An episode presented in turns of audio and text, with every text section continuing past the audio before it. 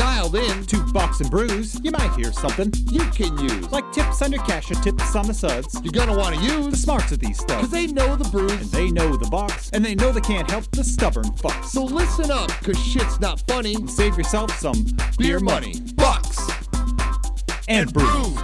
Bucks and brews. Bucks brews. and brews. Bucks and brews.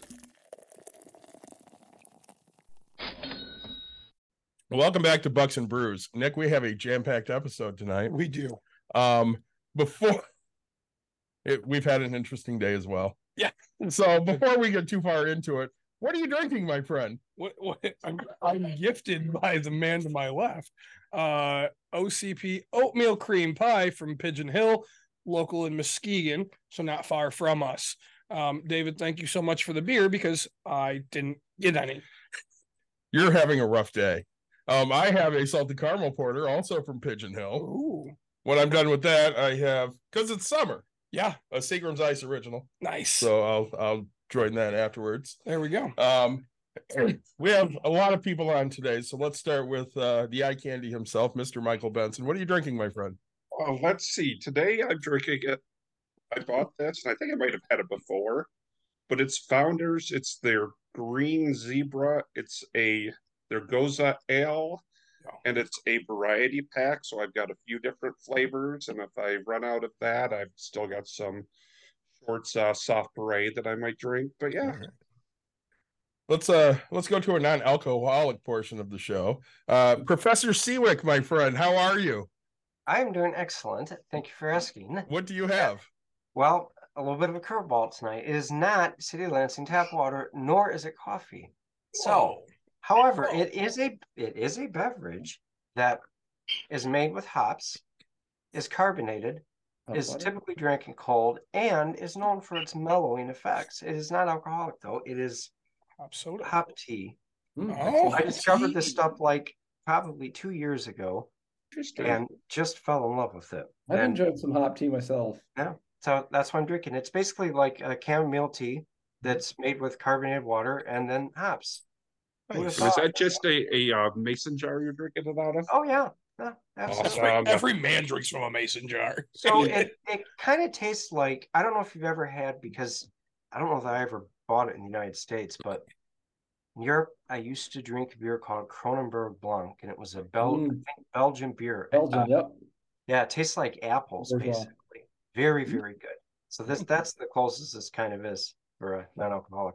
All right. There you go.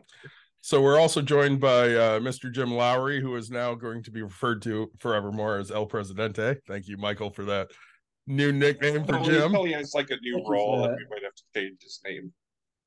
Well, as you can tell by the non-controversial and rather banal art behind us, um, I am in a hotel room in Texas, so I'm uh, enjoying some Dr. Pepper Diet non-IPA.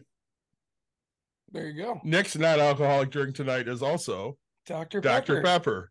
Zero. his just has his just has the sugar in it. I, No, his is zero sugar. zero sugar. Oh, yeah. zero. Okay, he has the Mhm. zero as opposed to the diet. I uh huh. It's, it's gonna be weird to drink one beer. It is. Um, we are joined tonight by Scott Bennett, who I found on TikTok, and uh, I absolutely love his TikTok. Um, right up my alley. Uh, the one I discovered was the uh, stock buyback one, which I have absolute thoughts on. Scott, what are you drinking, my friend?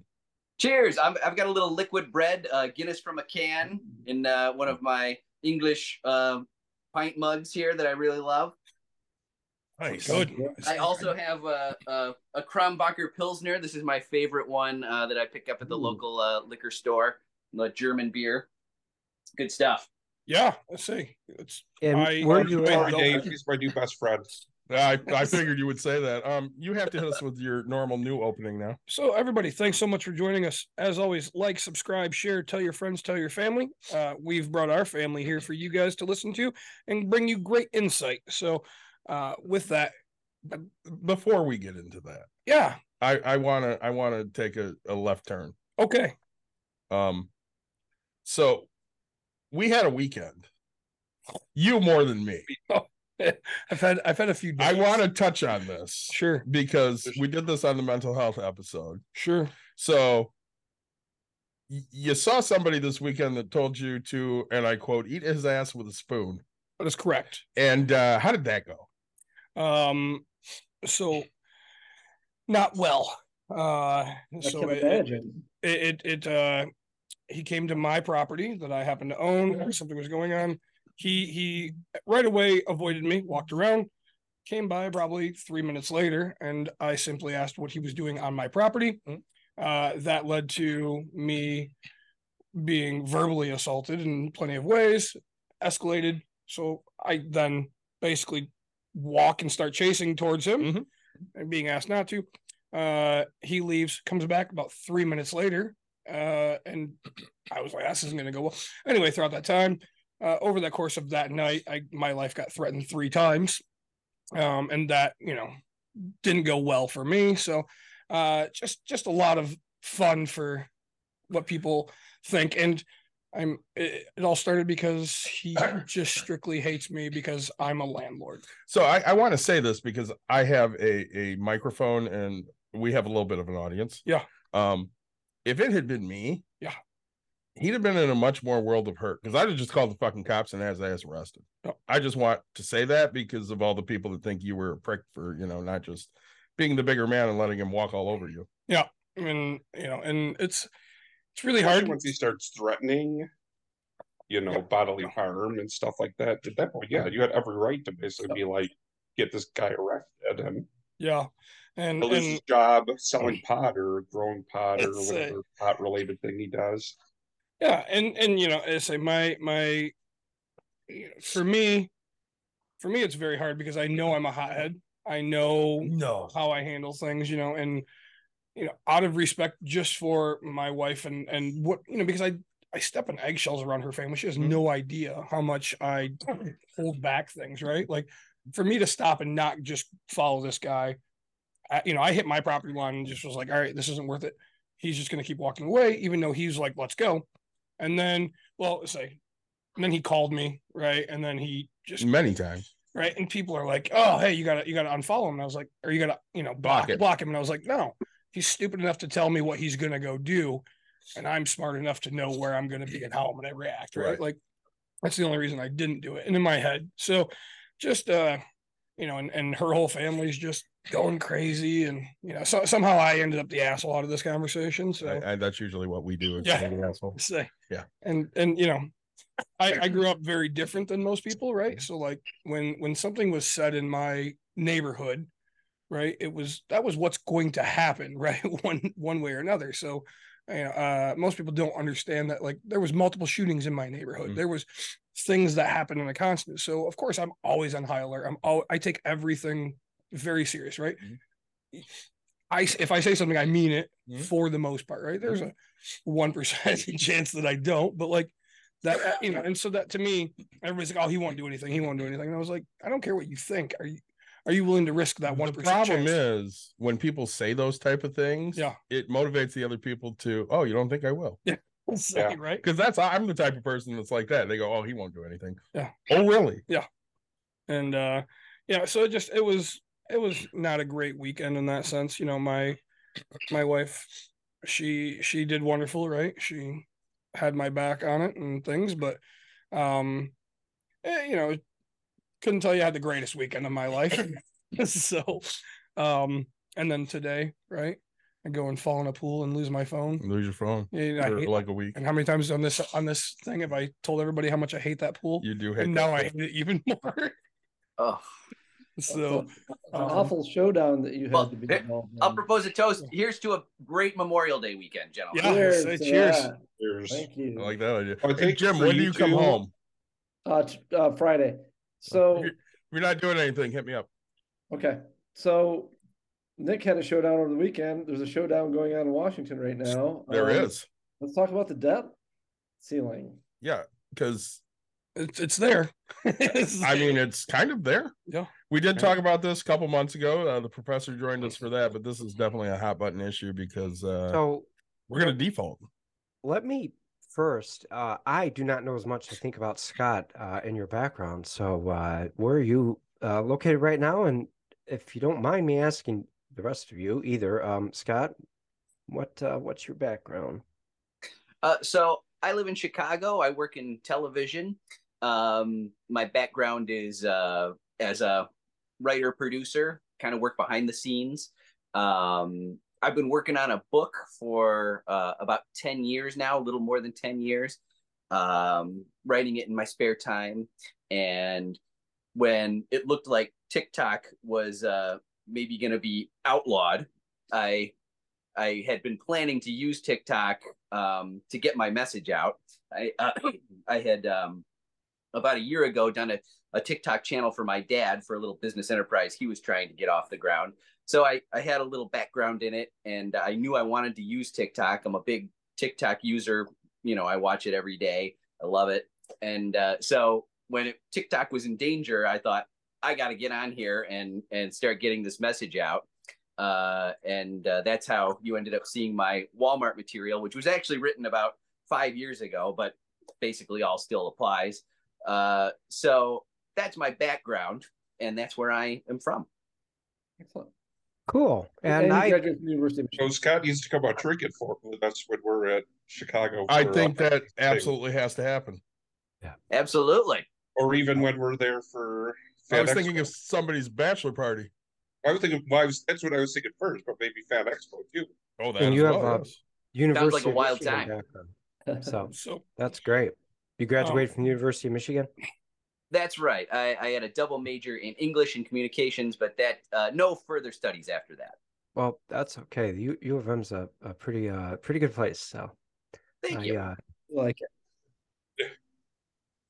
So, all right. Anyway, back to the debt ceiling, and I mean, we are due in uh six days. it Um, depends. Yeah, Say right. About that. but- Yep. Yeah, I mean, you know, it, for all intents and purposes, I mean, June first or fourth, whatever the date was, is D Day to make this happen. So, um, the House can't figure out how to get their heads out of their butt. They can't make a proposal go into They place. could get their heads out of their ass. They but haven't. The problem is we have too many idiots. Yeah. And and it's a bad a really bad problem too because it's an invented problem and Very invented much. problems are the really tough ones to solve because the people that invented the problem don't want to solve it. Exactly. and uh, that's kind of what you got going on here. I mean this is this is the husband and wife fighting about the credit card bill while they're sitting on the couch they bought with it and watching the tv that they bought with it saying we we shouldn't have to pay this. How dare you be so foolish with our money? I mean Yeah. that's kind of what's going on here but there's a deeper uh, ideological component to it that i'm not uh, you know absent-minded enough to to lose sight of. And obviously there's people that think that they're going to score some major political point if we can bring it just right down to that absolute very end. And i think it was 2008 or 9 somewhere around there is the last time it got this close. And they momentarily the us had a lowered uh, bond rating Right. from this. And you know the country's taken on a lot of debt over the last couple of years so if that caused even if that happened and that caused a a longer term uh high interest rate period then right now people are going to notice it in, in a way that they aren't thinking about the interest rates people think are high now and they are for most people's sort of mortgage holding lifetimes but by historical standards they're actually not nearly as high as they can get I mean, Dave, you and I grew up in the same, pretty much even the same neighborhood, the same time period, Mhm. in houses that cost in the mid twenties to thirties thousand dollar range in the mid nineteen seventies, and by the nineteen nineties, those things were selling for uh, a hundred thousand dollars. Some of them, so inflation was really bad back then. My childhood home was twenty thousand dollars Yeah, and on so, five acres and it's fifty four hundred square feet. Sure. Yep. And and the one I grew up in, I think my mom and dad told me they paid like twenty two or twenty three thousand for it in the mid seventies, and I don't know what they sold it for in the mid nineties, but it was a lot more than that, oh, obviously. Oh, absolutely. Yep. Well, you know, But- I, I read a statistic the other day, and don't quote me, I could be wrong, that 25% of our, our debt right now can be traced back to the last presidency. He added 25% on to what we have. Yeah, I I believe it, especially if you adjust the value of debt to inflation, which is like a snowball, actually, it just Mhm. gets worse the more debt you bring on because the more devalued the currency can become. Oh, come on. I thought uh, giving tax breaks to the rich would solve all the problems. You would think that. It doesn't seem to work that way. or a fiscally conservative or a party that claims to be fiscally conservative. You know, That Yeah, I think you mentioned 2008. I mean, that's a that's a great place to start the discussion because that was when Barack Obama uh, decided to negotiate over the debt ceiling uh, with the Republicans at that point, and kind of gave them this, uh, you know, idea that it's okay to to hold the whole country hostage uh, when the Republicans are out of power to try and, you know, get whatever's on their wish list for the moment, uh, and and kind of put them in a in a pole position. But for for me, honestly, I don't get really worked up about this because everybody knows what you know a complete self own it would be to actually eh, you know not raise the debt limit and then blow up our currency especially with the whole bric situation happening right now. You know they're they're threatening to come up with some sort of alternative currency and pop us off the old uh petrodollar uh which would you know that's a whole other kettle of fish but you know these all these things happening at the same time it would really be suicidal to actually let this debt ceiling expire and and go into default it's just crazy Well, you know, Scott, like you talk, you talk about in your um in the TikTok that I really enjoyed. Thought you did a great job with about Thank you, stock sir. buybacks, right? Um, for example, you know, it's it's it's just it's like burning money, and the reason that it's done is because people that are very very wealthy get much more wealthy, right? It's it's it's intended to create, um, it's intended to keep moving wealth upward, and if the economy collapses, those folks are going to be very very very unhappy with our political class, right? And Mm. so I don't see I, I I don't see the, the folks that pull the strings of the folks that are pulling the strings allowing that to happen. a great point and i would only add to that you know you brought up a great point about um well just thinking about the debt in general why do we have so much debt? Because we're not taxing the rich. Instead of taxing for the rich we're borrowing from the rich. So they they win both ways you know instead of being taxed they just get to you know buy all these bonds and we borrow from them and then pay them interest on the money we're borrowing. So you know they win coming and going in that situation. Well, see, we're referencing the uh TikTok you did on stock buybacks. So part of my capstone was I had to run a hypothetical company, and you got you know points based on everything you did for this company. And two of the things that really pissed me off um, running this company was a way to get max points was to take out the maximum amount of debt every year. So you had to take every available loan there was. And the other one was you had to buy back all the stock that they allowed you to every year, which also to me is an asshole move because not only are you taking on all of this extra debt that you may or may not need, but then you're using that debt to buy back all of the stock to make your company more valuable and screw over everybody else. And I, That's my, what I got a great grade in this class, but fundamentally it just drove me insane. Yeah, that's the expectation of how corporate finance is going to work, and and the that is a model of get rich quick off stock. Mhm. It's it's just this right here. Yep. A, a short term investor owns it enough that these accounting gimmicks, which is what that is, get the stock to be artificially inflated long enough that they can sell it, make money, and then it's dumped, and then it goes down, and then people get in at the bottom, and then it the cycle goes up and down again. And it used to be companies they would kind of do the opposite, right? They would divide their stock when it got to be really high valued because it was a way of raising money quickly. It's a very Well, safe way of doing it. Really the- safe way of getting cash on on hand. And so they would do that. But now they do the opposite. They'll well, most of them, right? I inflate mean, the value of their stock, and then that becomes a part of the of the pay package for the upper executives. you know, you look at um, oh my gosh, Warren Buffett, right? Mhm. Never once has Berkshire Hathaway, uh, ever split their stock, right? It's just gone the whole way. Mhm. Um, but and then they just started a whole separate, like it- they have A and B, right? Mhm. Um, but yeah, like though I've had a couple stocks where yeah, I'm in, I'm owning them, and then all of a sudden they tank because they split, and sure I own two of them, but you know, normally just goes lower real quick because they're like, hey, they're they're not financially where they should be. My daughter bought Amazon, Exactly. and then they split. Every share was worth twenty now. Yep. And then, you know, the hope is it goes and it, over time, right? History will make it happen, but you're mm, that's a great way to start Mhm. getting more people to fund more money, right? And uh, you know, I I think most, you know, most companies used to do that, right? I mean, now it's not happening. And uh Scott, I think yours was specific about Walmart themselves.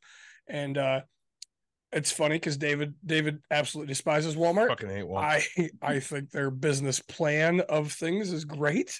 Um, it's it's really it's a fun conversation. What what business plan exactly? The one where they pay employees less than the, what they're worth, and they're all on public funds. Nope, nope. That was uh, the subject of another of my TikToks. It Yeah. was. say.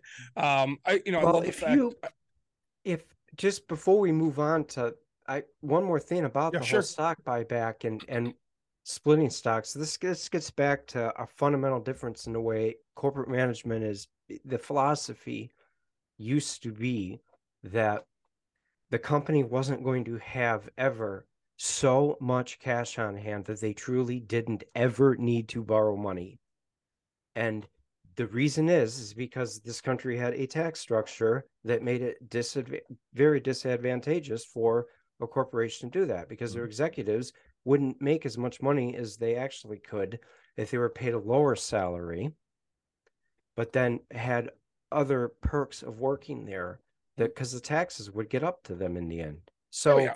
Yeah. then the corporate tax structure was completely changed reagan came in they lowered the income tax rate all uh, some of the reforms that Scott talked about in his TikTok video eh, are one of the many, many, many things that now corporations like Apple they don't need to, to ever split their stock. They they have so much cash. Mhm. They spent a billion and a half dollars redoing Hewlett Packard's old corporate headquarters, turning into their own campus, and then they still had about a trillion dollars left to burn. So they don't.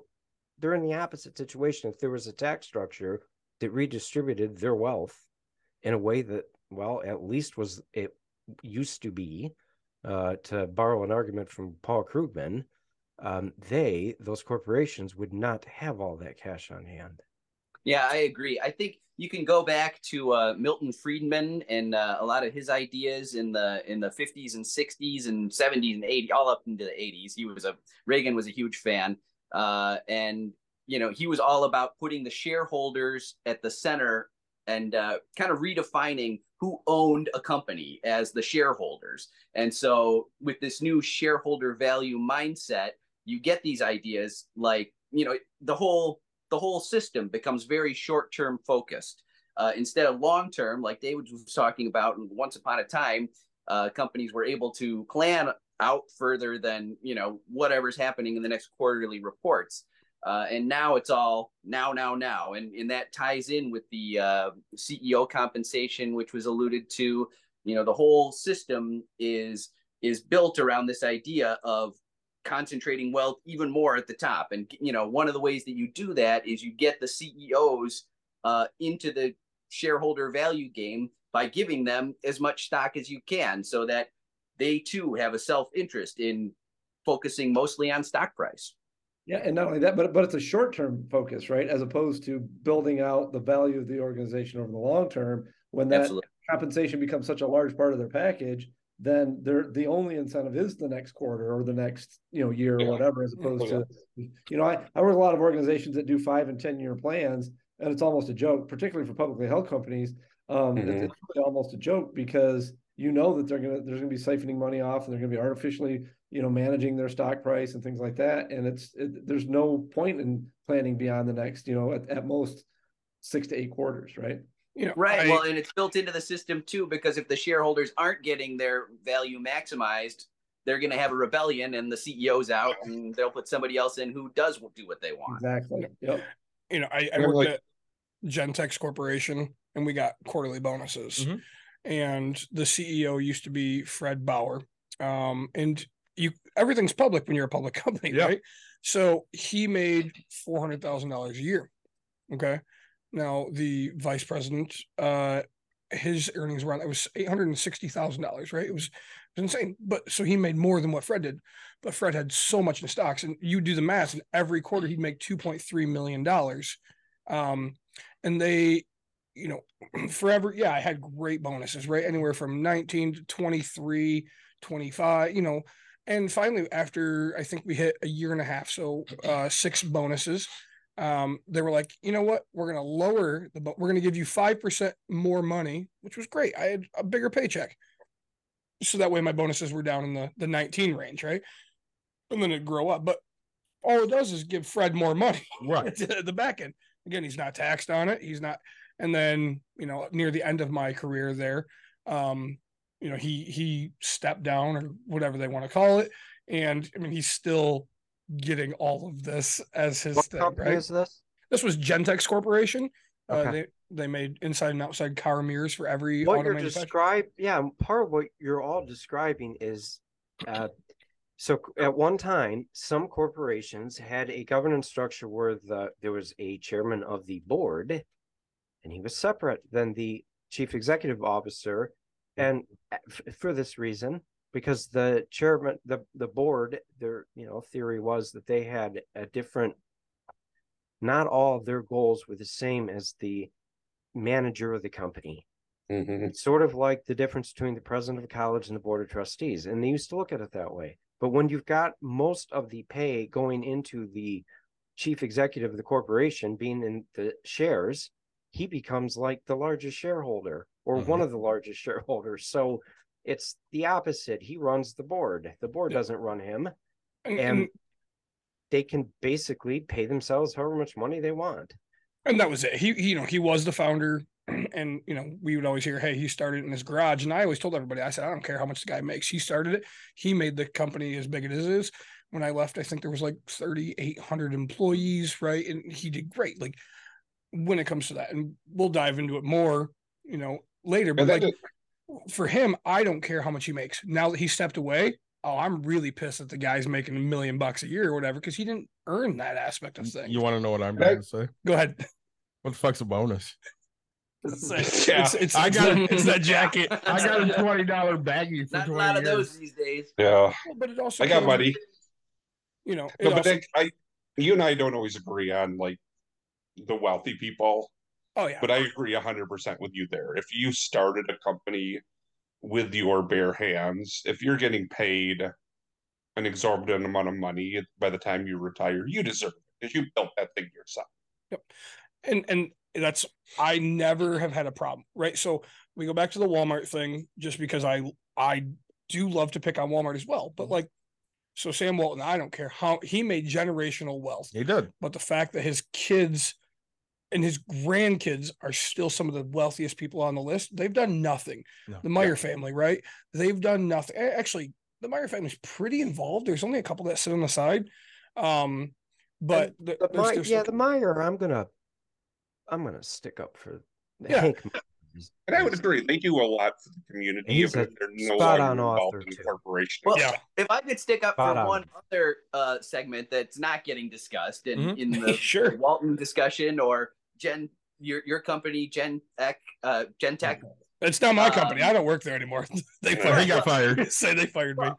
but here you know the workers who adds re- real value to a company who's who's Workers. really Thank you know who's running Walmart. Workers. It's those 2.3 million people that are Mhm. employed by Walmart. Yep. It's not. Economics It's not. 101. Sam Walton Yeah. wasn't doing it all himself. Now, you know, hats off to Sam Walton. He came up with some amazing innovations, but he also came up with some very destructive innovations that are hurting Yeah. this country. And some of those innovations were severely underpaying his workers and and using tax abatements and and getting all sorts of sweetheart tax deals uh, to make sure that they don't pay taxes when they come into a a, a new town. And then you know some of their competitive some of their um competitive strategies to intentionally undersell all the local merchants and drive them out of business and then jack up prices that was all sam walton and uh, I, i'm not going to defend that kind of uh, business because you know it's ends up being very destructive over time and we're seeing yeah. we're seeing the product of that today No, no, what he did well was basically like, yeah, yeah, I'll sell all these other brands, but I'm also gonna have my own brands. But and I'm gonna have the company. I'm gonna own the. You know, we're gonna the companies that make those brands are going to be part of, and like that's where they did it. I mean, he bought his own trucks, he bought his own, you know, warehouses, Sure. counting on. he- one thing, one other thing he did was, uh, you know, figure out how to keep track of every item of merchandise in the store. You know, they're bet Walmart's better than everybody else at knowing exactly what's on the shelf and what's on Oh, the truck and what's coming out. They they've got it all down to a science. So and and that's why I love that. Like when I say, "Hey, I like it," it's because they do. Do they do really horrible things? Really shitty? Yes, but It's not an either look or. at the business itself, it's actually a very I- smart, I good think it can be business. Both. I think it can be both for any organization or corporation, and that can a lot of a lot of that has to do with who's running them. And you know, the thing about Walmart, Target, Home Depot, I don't care who the big box retailer is. In Michigan, they have the granddaddy of all tax breaks by sort of by default because over the years the local property tax laws have been interpreted or the state property tax law has been interpreted that their property is valued basically as if it was an empty building. Yep. Yep. Well, and that's That's how it's valued. They don't value the merchandise and they don't value the amount of value being added onto the property with the business being transacted there, which Scott, you're talking about the workers. Everybody, yes, thank you for mentioning them. That's why there's value added onto that property. All Mm-hmm. the stuff in that store at one time was your neighbor's job. But because the corporation stabbed all of their workers in the back, you could say, and moved the jobs overseas, your neighbor doesn't make that stuff anymore. So there's no value added onto that good when it comes into the country until you take it off the ship, drive it to the store, put it on the shelf in the store, and ring the person up. So their entire corporation's wealth is in the people that work for them, and they know that. That's why they've tried very, very hard to keep their wages as low as they can, because that's how they make their money. Period. Yeah, and one other thing, uh, you know, a lot of commenters on my TikToks are pointing out is the, you know, they're they're the number one employer in the country right now, but their their long term goal is to get that number way down and to automate and do all the self checkout uh, and eliminate as many of those jobs as they can.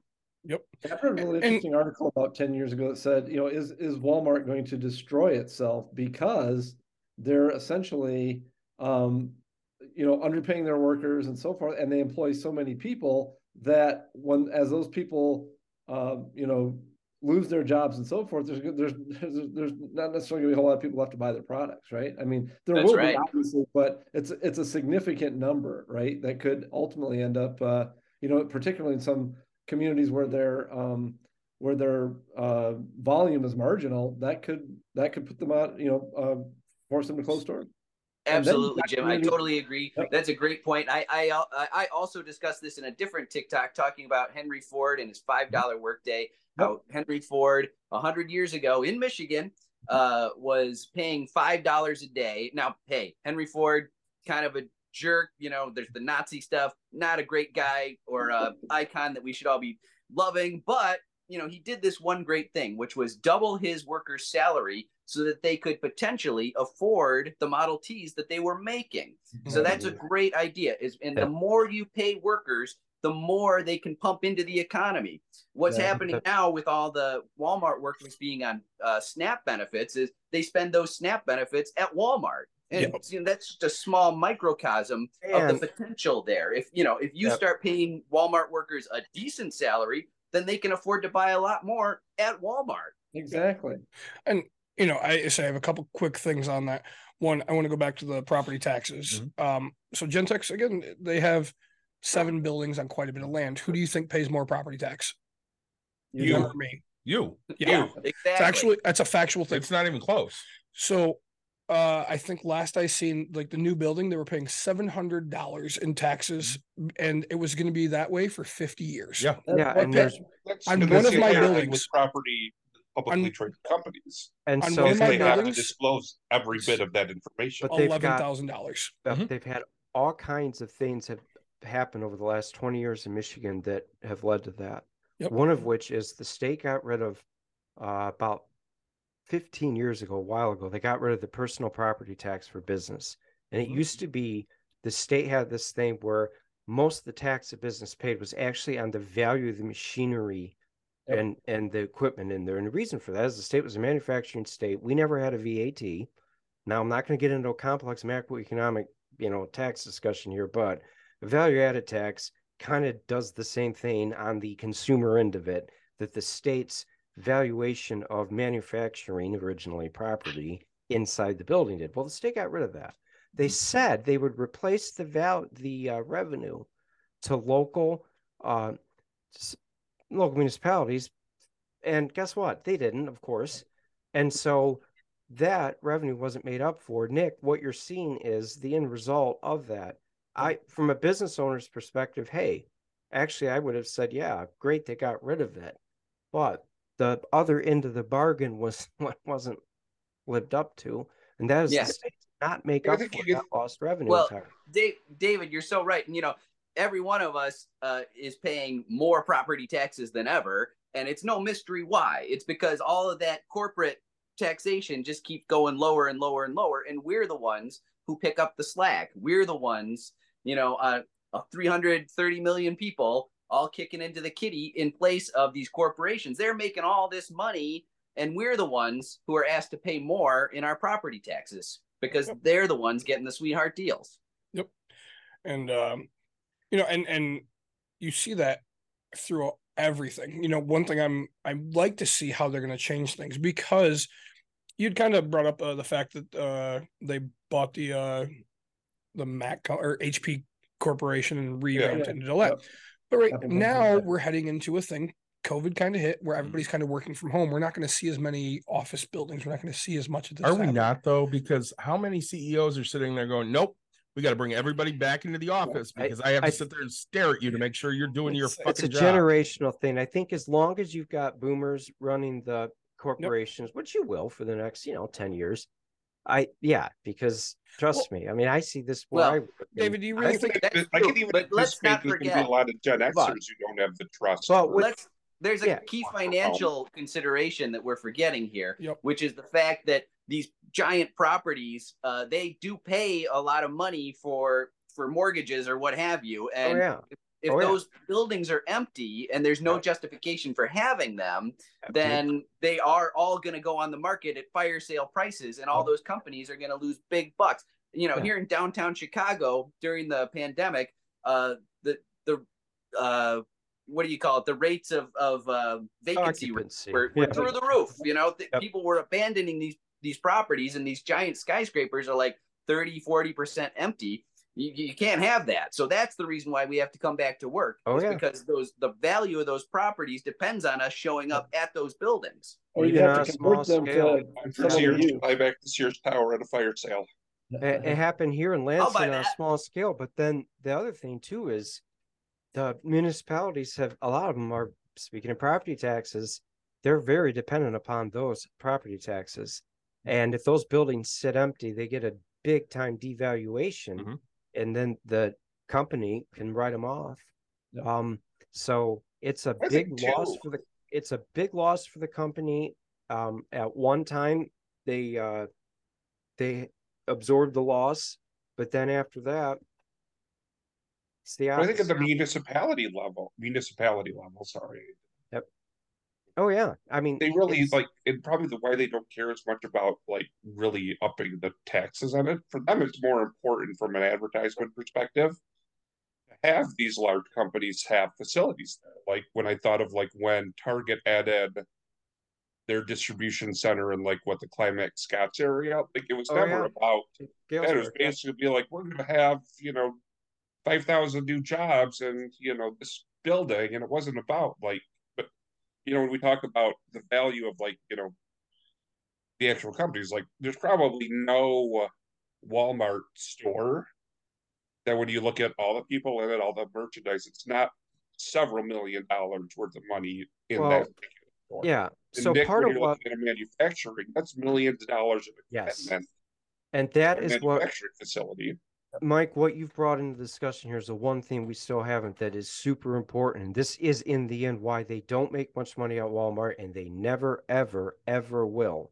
Mm-hmm. Trust me, the corporation will go out of business before they ever pay the workers much money. Here's Yeah. why because the General Motors plant, when you go into that plant, what you are seeing is a ton of value added onto materials at multiple stages of the economy that never can happen in a retail store because it's selling stuff where all that value was already added onto the good. The GM and everything's factory, recycling. Nothing is there yeah, permanently the except GM like the factory is literally HVAC. worth a multiplier factor of probably at least five to the economy of what that Walmart store ever could be. Mhm. And Oh yeah, can never replace that unless you completely reorient your economy. And and it hasn't happened, right? Here in Michigan, our economy is still structured that way. So I it's it's just the way it works and it's macroeconomics, but it impacts people at the very local level. And so when I think Jim, you talked about when those Walmart stores close, how devastating that would be to the community. Think about it. That a community has now gone through like phase two of a really bad two phase economic devastation. Phase one was what got them to the point where Walmart was the only place left in town where you get a job, Yep. right? Yep, and because they undercut before everything. or buy your goods, even if there were other jobs available. so before that, it was probably a community that was mostly agricultural or had some small industry. Yeah. Yep. So phase one, that's gone. Now the standard of living's dropped. So what standard of living is there going to be left when phase two comes? Yep. Yeah, I, I would say that one of the long-term projects of the wealthy over the last century has been to drag us back uh, to where we were as workers a hundred years ago, making pennies a day. Um, you know, that's really that's the idea. That's that's what they would like. They they love that third world style uh, capitalism. Yep. Well, Well, you know, it's, it's really interesting too, because you know, to bring to kind of approach this from a political economy standpoint, we're now talking about people, you know, voting against their own interest, right? Because it's these Rust Belt towns, it's the which are now going through, you know, there's the whole Rust Belt thing, you know, with all the manufacturing left, and now we're talking about what you're saying, um, David, with the phase two, with these, um, you know, the wall, the Walmartification, if you will, of these towns, and these people are now voting for the people who put policies in place that cause these things to happen Mhm. and they don't realize that because now it's all about a culture war, right? Yeah, absolutely. That's industry the reason the culture Yeah. war exists. Yep, exactly. Yep, the in the in the but a- it's a industry. I work in, I mean, it could almost be if I was more well known, it would probably already be a uh, term in like the dictionary, but I always called it Pfizerized. Because basically, these very small companies that had a lot of really bright scientists would come up with, you know, possible pharmaceuticals, and Pfizer would basically buy them, Yep. take the rights of them, maybe keep the people around for a year, and then basically Mhm. cut that group out just to have it. And I'm like, that it was yeah. People lost their. It may have gotten a pretty good severance in the long run, but they're still losing. You know, people. It, unemployment is increasing by you know these. Yeah, and don't Yeah. forget that having a large segment of unemployed people is a great thing if you own a, own a corporation. You know, Oh, yeah. you don't you want to have a huge labor surplus because the more people are out there fighting for jobs, the easier it is to pay them absolute crap. Yep. Which Yep. is why Whole right supply now, right? right now is the time if there's ever going to be uh uh you know something left of the labor movement in this country now is the time because you have a unique opportunity the demographics in this country A hundred percent. odd spot it isn't, isn't going to be this way in 20 years and it wasn't this way 20 years ago but right now there is going to be continuously low unemployment Mhm. because of the gap between the size of the baby boom generation with Gen Xers who are smaller in between, and we're the ones that are in the workforce now primarily, and it's going to be even more so. But that's kind of a sweet spot. So if workers right now, the unions better have really good leadership that knows what's over the horizon because now's the time to act. 20 years from now, there's not going to be 3% unemployment. There isn't That's a, gonna a, a great labor. point, David. I, I agree 100%. It makes me think of two different books that I've read. One of them is Crane Brinton's On Revolution. And in that book, he looked at five different revolutions the Russian Revolution, American Revolution, um, England, France, and um, one other, I think. But anyway, one of the, he developed a little theory about certain um, markers that show up when revolutions are becoming ripe, according to these historical events, and one of them is the most important one, I think, which David was talking about or hinting at, is when um, people expect to get one thing but don't get it. So we, you know, all the all the gentlemen here were talking.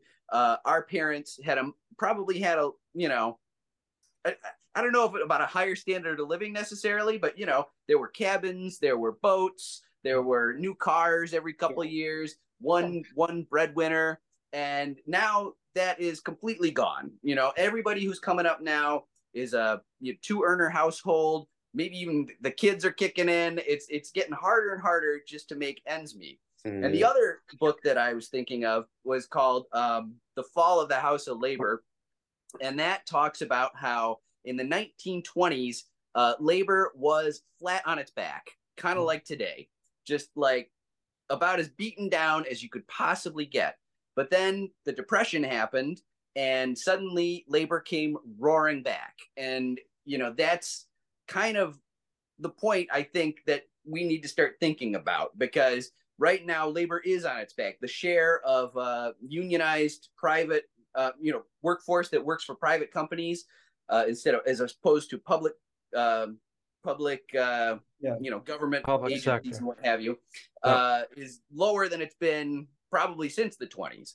Uh, so now there is huge, huge growth opportunity for unions to come back and for workers to join together because that's really it's self empowerment. Self empowerment is the only way we're going to get out of this. It, because it if we is. let ruling class take us, it's going to go. It's going to go straight to the third world. We're going to be you know, it's child labor laws are coming back. They're talking about that already in oh, some oh, yeah. states, probably you know, and, loosening child labor restrictions. That that's the direction we're going. Yeah, let me add one more comparison though to the 30s, and and this is something a lot of people completely forget about. In the mid 1920s, right in the middle of the uh, economic growth that started in 1921, after the pandemic was finally over, the last of the three kick them all out of this country immigration laws passed, the Johnson Reed Act.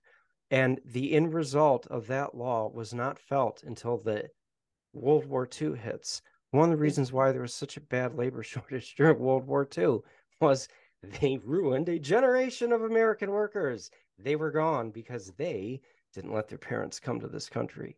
And that is one of the things that gave workers such a huge bargaining power because the unemployment rate was really bad in the early 1930s. It actually started to go down big time in 1936. Part of the reason why the Flint sit down strike happened in 1937 was because the workers actually had work and they had power. But then Roosevelt tried balancing the budget. The unemployment rate spiked up again. But even then, the demographics were starting to catch up finally. But then World War II hit, and of course the unemployment rate plummeted. But it would have gone down even if World War II hadn't hit, partially because of demographics. So my point is, I am usually not too overly optimistic about politics because you know it's easy to be cynical. But I think workers right now truly have some things going for them. That even mediocre leadership could probably get some big gains for workers they haven't had in a long time. I think the biggest thing that workers have going for them is self-righteous rage you know seeing you know these reminders that i you know like my own tiktoks talking about just how rich the rich really are I, we have a hard time understanding the difference between a billion and a million. It just yeah. it doesn't even like it sounds similar and it's hard to conceptualize but it's like a million seconds you can do that in 11 days is a million seconds and it's 32 years i think is a billion seconds. That's the difference. It's just a completely exponentially different and um, that's what the the wealthy class in this country they're they're dealing with that kind of money and all of us the rest of us regular joes we're just barely making ends meet and it makes us mad makes us so mad when we know the truth about how much opulence and wealth um, is existing off of our own backs. All that wealth that's not trickling down, right? well, it's a lie. Trickle down is I mean, a lie. It, it, it, it is hard to sit there and like I said, for a common person who doesn't have like a general understanding of numbers, like I mean, you look at even like it's the same. The t- difference between a million and a billion is basically the same. It's the same mathematical difference That's as one to a thousand. or a thousand to a million. A yeah. decent amount of things with a thousand dollars where you Yeah. can't really do anything. Yeah. When you get up to those levels, like even when you look at like uh, what you can do with a billion dollars, or when you're looking at our debt being in the trillions, the it that's your like like wealth for like the rest of basically probably human existence when you look at the difference between a billion and a trillion dollars. Well, Well, sure. like, like what, go to, the, like, the the U.S. GDP kind of- is something like seven trillion. So Yep. did that get you an It's- idea? It's a lot higher than that, actually. Well, no, no, I'm just saying not. that, that like mathematical 18 or difference. You just 19 don't trillion. realize a million and a billion is a big difference. I'm like, there's like, Yeah. if you if you retire with a million dollars, you know, if you're not investing it well, eventually you're going to run out of it. If you retire with a billion, You're set. you could just Yeah. buy a new like car every day, and you're still Well, going to yeah, it- retire with. and to your point, it, you know, it would be different. It would be difficult to spend a billion dollars Yeah. in a lifetime. Well, and one of the things we're talking about here is perception. I want to get back to Walmart for a second. So, Walmart comes into a community like South Haven, which you love. Yeah. Uh, I love was Haven. Great community. This was probably back in the Blueberry late Festival. 80s. Yep. Yes. And uh, late 80s, they got a Walmart. There, there's really nothing else to complete with, compete with Walmart in South Haven except for small businesses Right. because they don't. I mean, they're a touristy town. They don't really have a whole lot there. So Well, Walmart the nice comes part, it's at least deal. with that, is Walmart. Like, if you're sitting down there in like one of the beachside areas, you're not going to just take a trip to Walmart to get Correct. A case of beer or a loaf of bread. I mean, you're going to go to one of the local stores if they're still open. leave. Well, yeah, and if they're still open, but I, I mean, the point there is, you know, that was a big deal when they came. Mhm. You know, you look at an area like Chicago. On the other hand, they have, you know, a bunch of WalMarts, and many of them are closing Mhm. because the perception that Walmart is painting is they're closing because of all of this theft. We have to close Walmart in, you know, on the south side of Chicago because there's just so much theft and it's rampant and Flag it's costing us all of this money.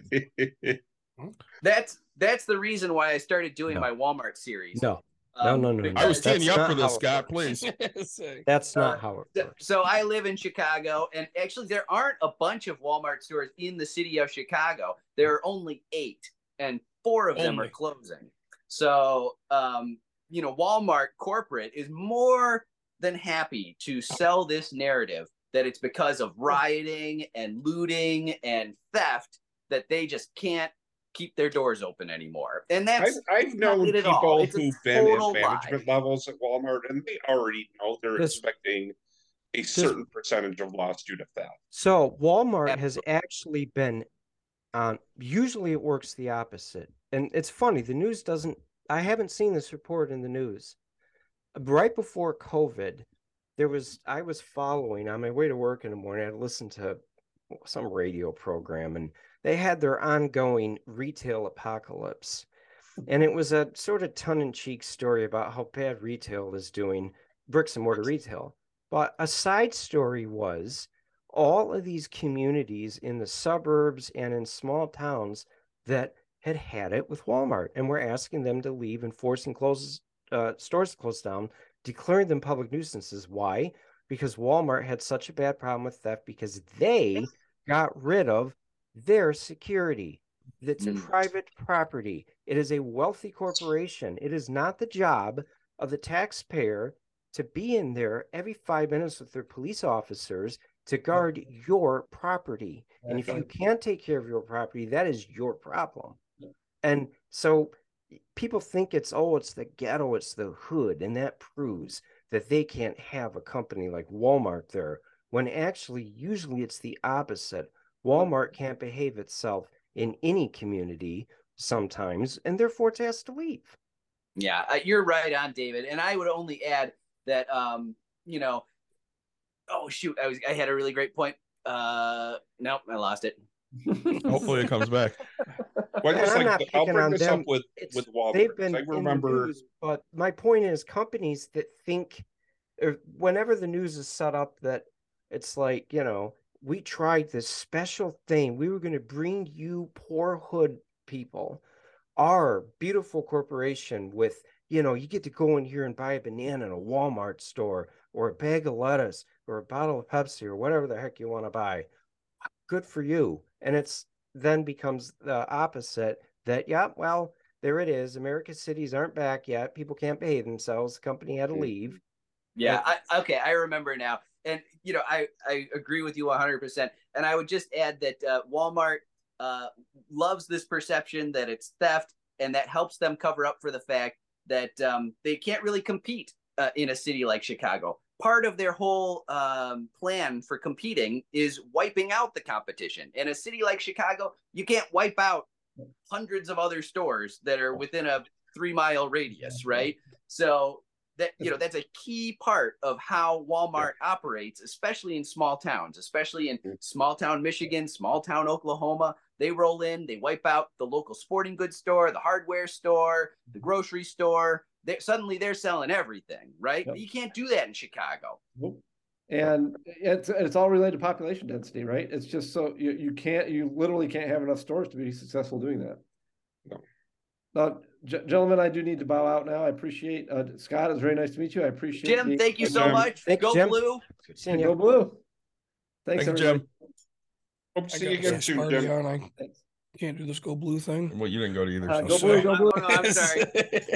I mean, So- I meet Michigan graduates like everywhere in the world. Trust me. I know. I'm Yeah. sorry. I uh I I mean I've got a long story, but I was standing on a street corner in a not a big place, a smaller city in England once and was just, you know, talking to a stranger waiting for the light to turn. And as it turned out, the guy was a University of Michigan graduate.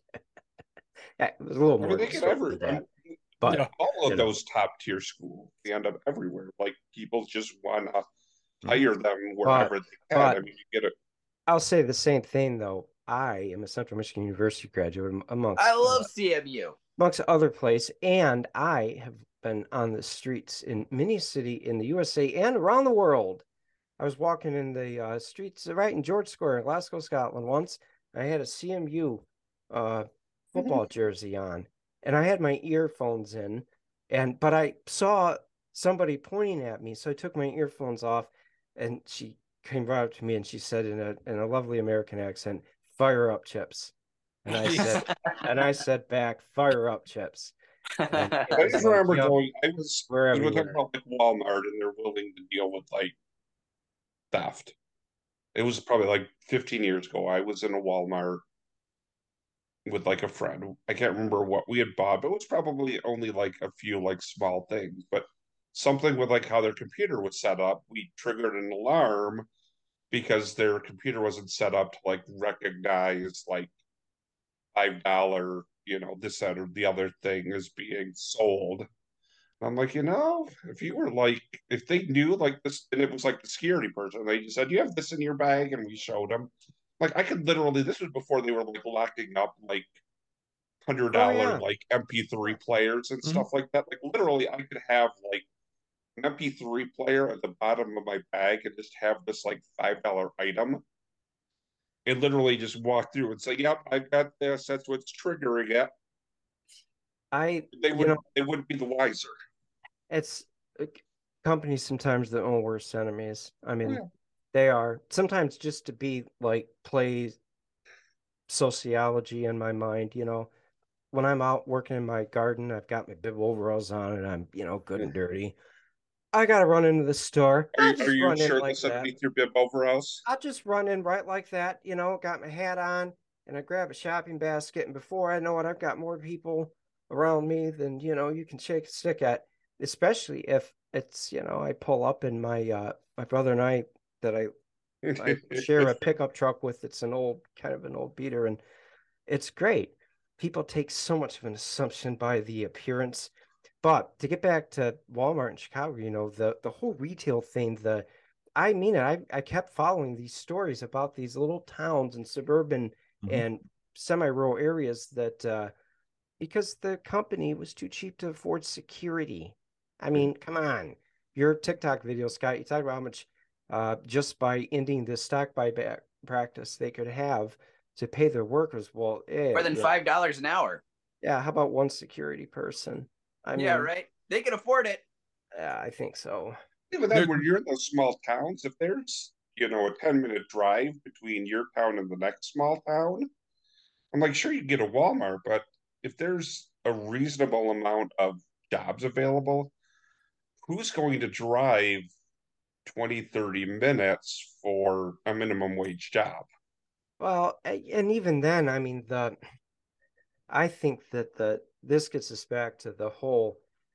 We talk about the value added of you know an economy that does something besides handle goods that were made elsewhere, but then I think that there's a deep psychological trauma that society as a whole goes through eventually. If you have generation after generation where there isn't economic opportunity, and there has an economy such as ours doesn't work very well if there isn't that middle level of economic opportunity. Yeah. Everybody is never going to be rich, and you do not want to have everybody poor either. Mm-hmm. No. And you have to have a society that has economic opportunity that doesn't require uh, an a level of say effort or expertise that just isn't and never will be available to masses of people. No, the difference between gonna like our countries and like true third world countries is the fact that you've got your extremely poor people, and then you've got your like government leaders who are like Super rich class. have that generational wealth and Mhm. everything like that. But I mean, I think you know, I remember when Walmart started coming into these areas in Michigan, and especially when they started converting them to the superstore where you Mhm. could buy all of your groceries, and everybody's like, you know, Meijer's going to be out of business because you know, well, Meijer's never gone out of business. In fact, I've seen more like Meijer's build and because in general, people know you're going to get a slightly better quality of store product other than your brand names at Meijer. Mhm. And B, you're going to get a lot more personal attention Mhm. because Another reason why the Chicago stores can't survive is because Chicago shoppers have alternatives, and Chicago Yeah. shoppers, even in the hood, are politically Yeah. aware, and they know that shopping at Walmart is, you know, not Yeah. cool for workers, and if they have an alternative, they might find it. well, especially in those areas. I mean, at that point, you've got you've got a very mixed, di- you know, a very strong dynamic of races and stuff. And I mean, if you've got, you know, like blacks, they might go to like a store that focuses on a lot of like a black owned store, and a lot of your Asians are going to go to you know stores where they can get all of their like seasonings and foods that remind them of home and everything. And like I said, I think that Sure. people Uh, unfortunately- many things there are, but there's But you look at- Walgreens and Starbucks are what I see like every like fifth block in Chicago. Well, Well, Meijer's Walgreens is opened big. in Unfortunately, in Chicago, there are food deserts, which uh, Yeah. which are Oh, yeah. neighborhoods where there are no grocery stores except Yeah. for little bodegas where they charge you know charge a million dollars for a banana, and uh, you know the the people who live there, you know they they have a hard time getting to a, a decent store. So that's why there were protests when the WalMarts were closing because they came in, they're the white knights on a horse. So you know, oh, well, we're finally going to bring a grocery store to your neighborhood, and then they're like, ah, second thought, we're out. You know, I, I would be mad about that too if I had to, you know, ride a train half an hour away somewhere Yeah. else to shop.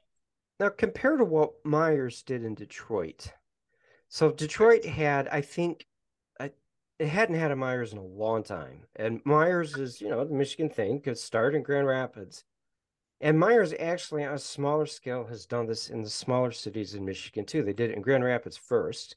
Lansing has one too. They've got another store that's kind of like uh Meijer's Square. Dave will know what Yeah. that is. So will Mike Benson. I remember Meijer's Us Square. lived in Yeah, I was there for half a minute.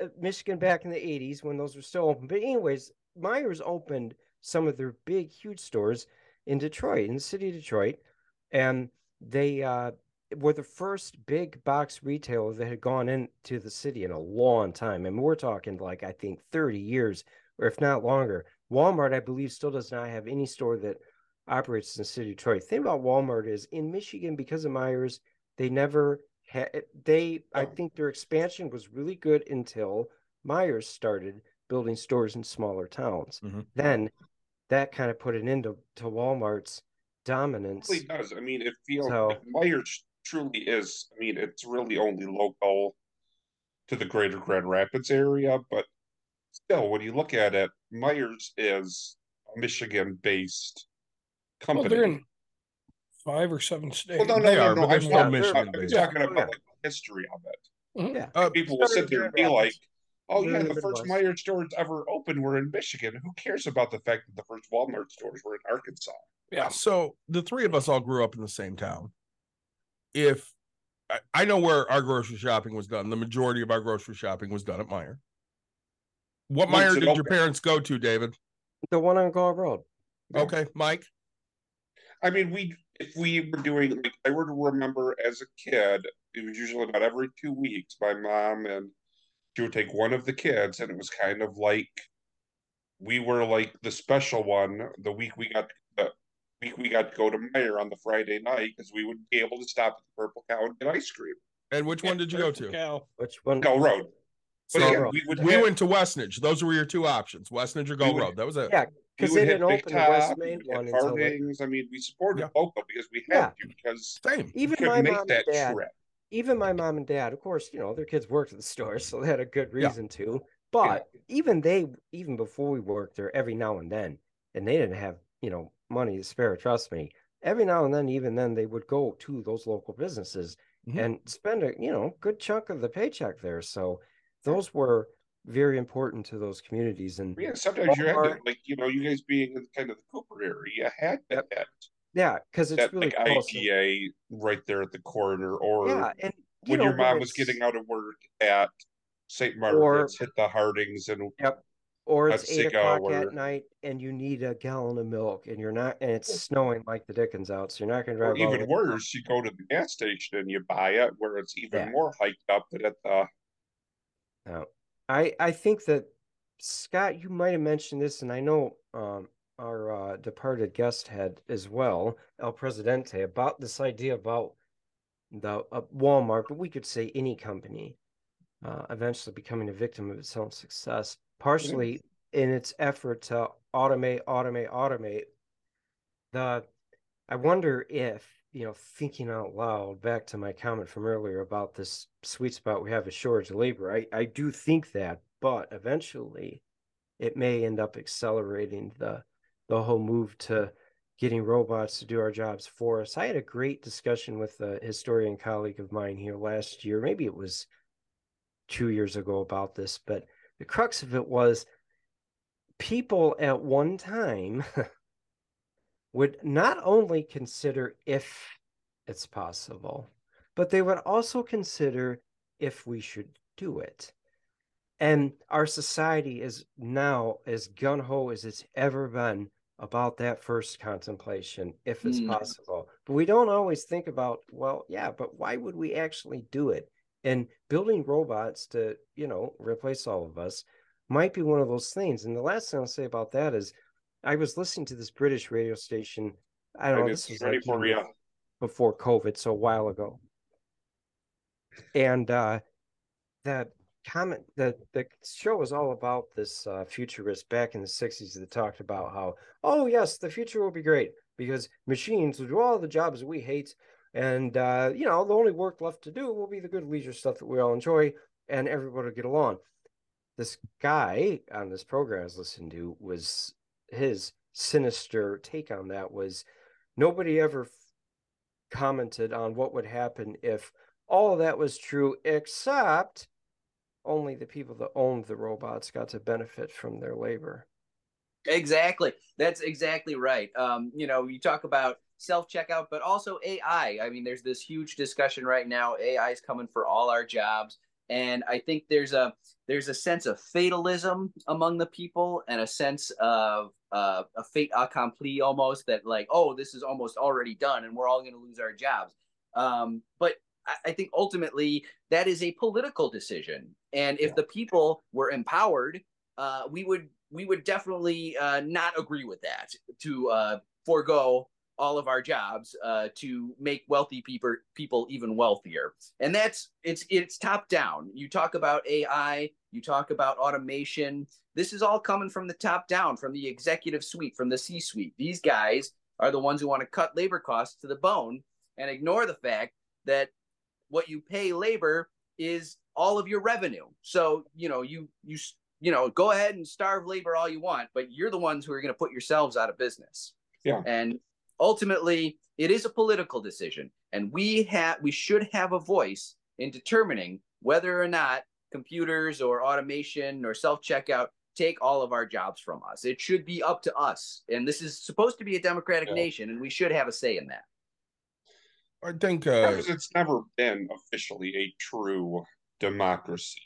I mean, even in our government's thing, we call it a democratic republic. We vote for the people we want to re- represent us, but it's still, but, but we could vote in whomever, but if whomever's secret agenda is to replace Well, it's not even secret. You know, let's look. Let's look at who funds all of the Yeah, campaigns. this isn't going to be a conspiracy, which will be the really kind of sad thing about No, not it. at all. No.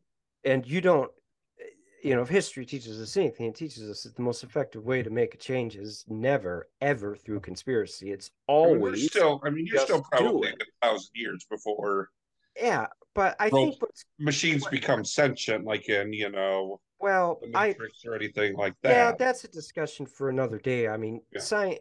Look, I can tell you right now, and I'm not bragging. I'm just telling you because I think it's it needs to be said. These don't be afraid of AI. That first GPT chat that supposedly all the smarty pants the New York Times couldn't get. Let me tell you, the first time I read that, I knew immediately which one the computer wrote because it the error, quote unquote, that it made was one that a little child would never make, actually, who's Well, learning you how to know, write. I, I But my think point is that AI nowadays isn't anything intelligent. It still is 100% what a human being Mm. programmed that thing to do. Yeah. But if it gets to the point where it actually is able to learn, it still probably isn't actually going to be a conscious machine. Yeah. Which would be worse to have something that's smart but not conscious. That Yeah. actually might be the really big thing to worry about.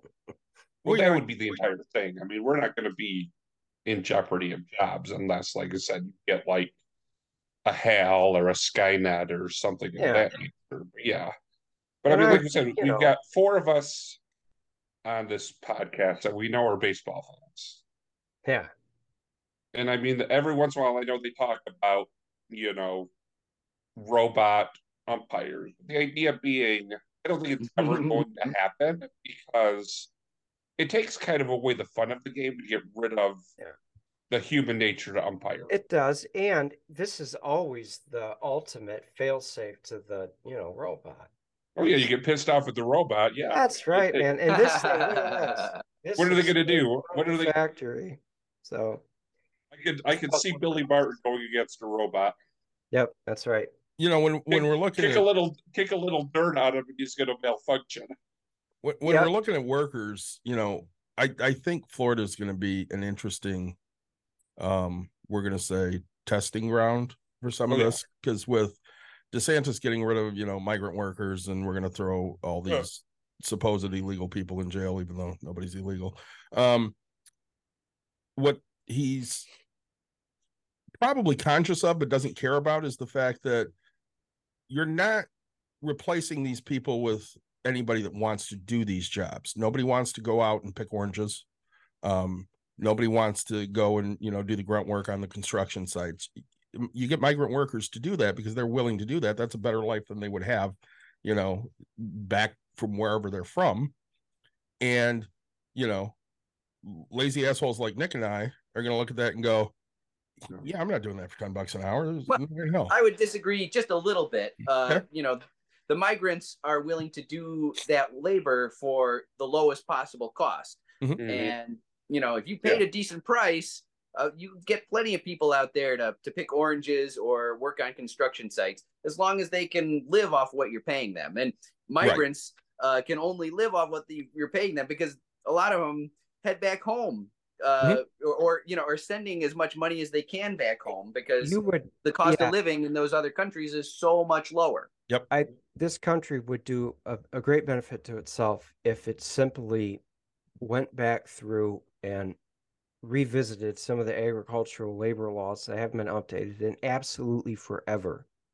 And you know, agricultural labor is exempt from most of the the safety and wage regulations that non-agricultural labor isn't. Mhm. And that what Ron DeSantis is going to figure out, I is I, I think a lot of things. Yes, what you said, David, that these workers just aren't going to magically appear out of nowhere. That if you do not have them, that stuff isn't going to get picked, or, or, or, or that people who can't afford, like him, to actually pay labor what it's worth might have to do it. I don't know. Ron DeSantis is going to also figure out that yeah, he's got a lot of, of future uh, bad things coming his way if he if he if he succeeds in driving out his state chief employer. I mean, point- imagine if the state of Michigan just you know went to war with General Motors and said, you know, we hate your company, we hate its philosophy, we want you to get rid of all your factories in our state. We don't want your executives to live here anymore. We don't want your kids to go to our schools. Just get out of here. Because that's kind of what Ron DeSantis is doing to Disney, Yep. to Universal, to every other thing that makes up like the bulk of his state's economy. Here's I the entire thing: is is it really that he's? I mean, because I look back at, unfortunately, the kind of the the great the the great of black years of 2016 to 20, Mhm.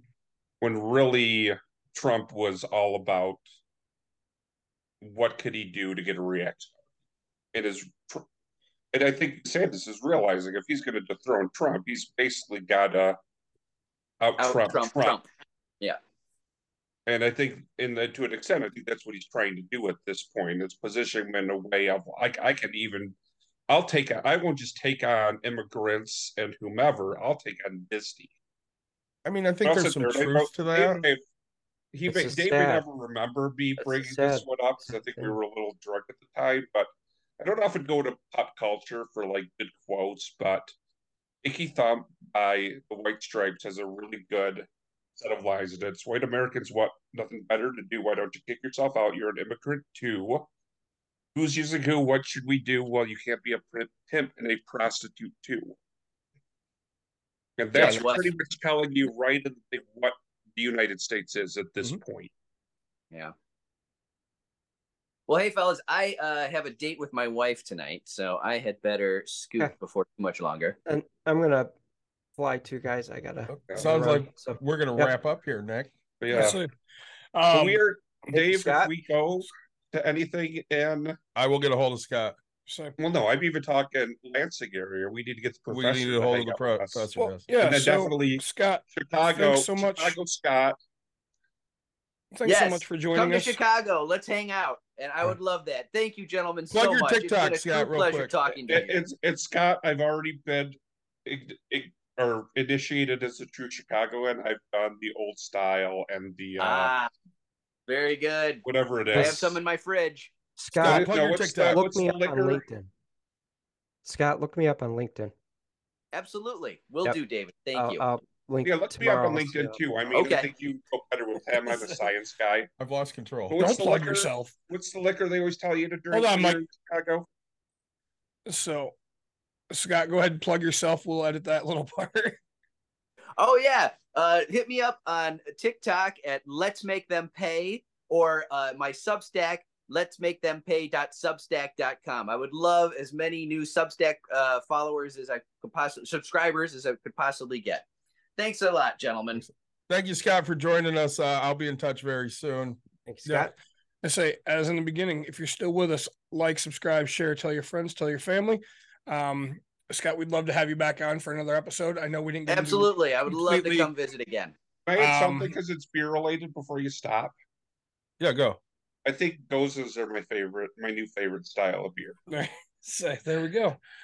Um, Um, let's say, and uh, yeah, we look forward to another episode. I know we didn't hit as many things as we would have liked to, but we could talk for hours. Yeah, we will definitely get Scott back very soon. Thank you, Professor, for joining us. Mike, I will talk to you soon as well. And thank you, everybody else, Thanks, for, guys. for joining See ya. in.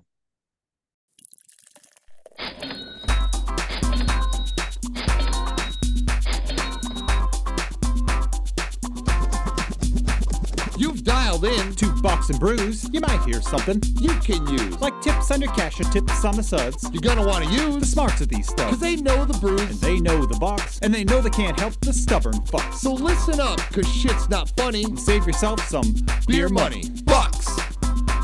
and brews. Bucks and brews. Bucks brews. and brews. Brews. Bucks and brews.